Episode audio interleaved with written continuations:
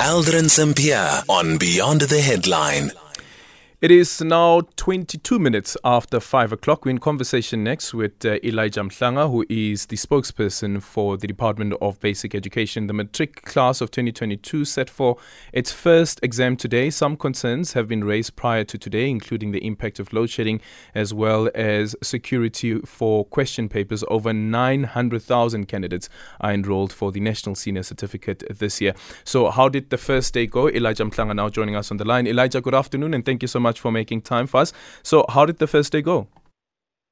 Uh, good afternoon, Aldrin. The first day went well. We we are happy with what we have seen, and we have not received any reports that could cause us to have anxiety. Provinces are reporting that uh, candidates arrived, they found their question papers, and they wrote, completed, and went back home to prepare for the next paper. Mm-hmm.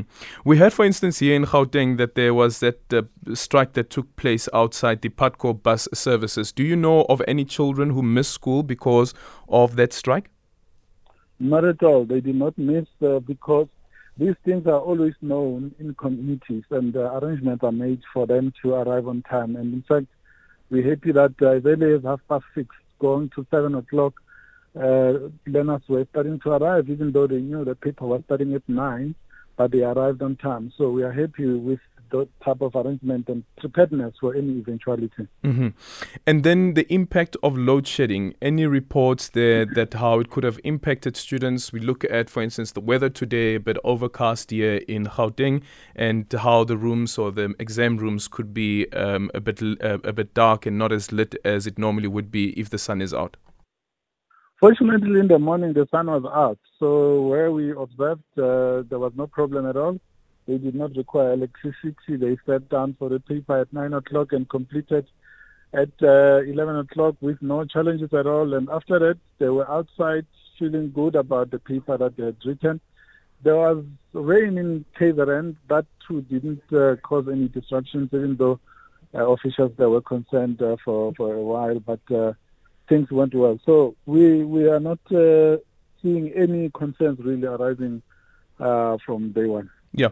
And then the final one is that this time around, what's different when it comes to the monitoring of question papers and also trying to ensure that they're secure?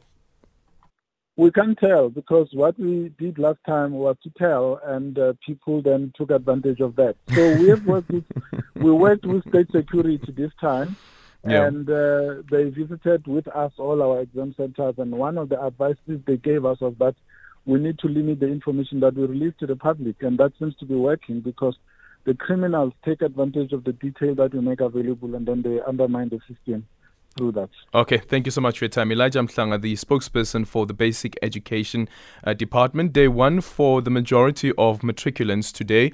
Um, are you a matriculant? How was day one? Are you a teacher? How was day one? Or are you a parent who has a child who's in matric and have they given you any feedback as yet? 0614 104107, that's our voice note line. line. Our tweets at Aldrin Sampear, and you can also call our studio line on 086 000 2032.